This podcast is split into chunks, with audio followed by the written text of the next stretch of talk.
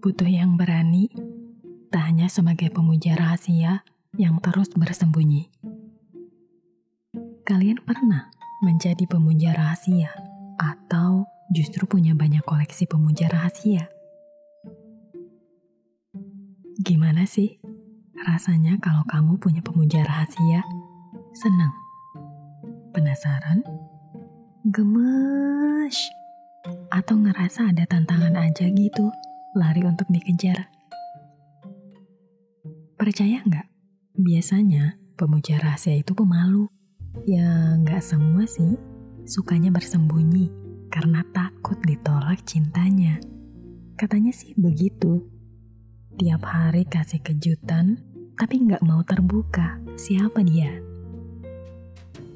Sukanya kepoin medsos, tapi nggak nyapa, cuma ngecek status gebetannya aja udah puas senyum-senyum sendiri dan ngerasa kalau status itu buat dia.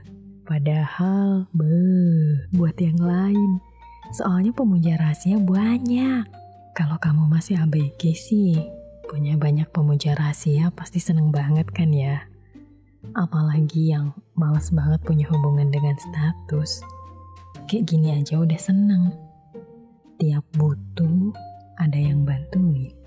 Mau beli ini, mau beli itu, ada yang ngasih sebagai hadiah dan gak perlu diminta. Perhatian bertaburan seperti meseseres di atas roti sarapan pagi. Yang anak gak habis pikir, seorang pemuja rahasia sakit hati gak sih kalau pujaannya itu justru membagi perhatiannya dengan orang lain? Yang dipuja itu ternyata gak terima perhatian dari kamu aja, sang pemuja rahasia. Tapi juga banyak pemuja lainnya Istilahnya dia kayak artis gitu. Yakin kalian sebagai secret admirer nggak mau jujur. Bilang aja ke orangnya gitu kalau suka. Mendingan sakit hati ditolak tahu.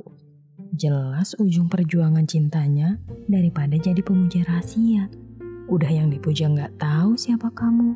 Terus dia malah jadi sama orang lain Sakitnya dua kali guys. Ya, itu pilihan sih ya. Mau jadi pemuja rahasia juga boleh. Mungkin habis ini bakalan jadi novelis dan jadi judul buku. Cinta dalam diam, misalnya. Atau kamu gak tahu aku suka. Atau pemuja rahasia yang setia. Bisa juga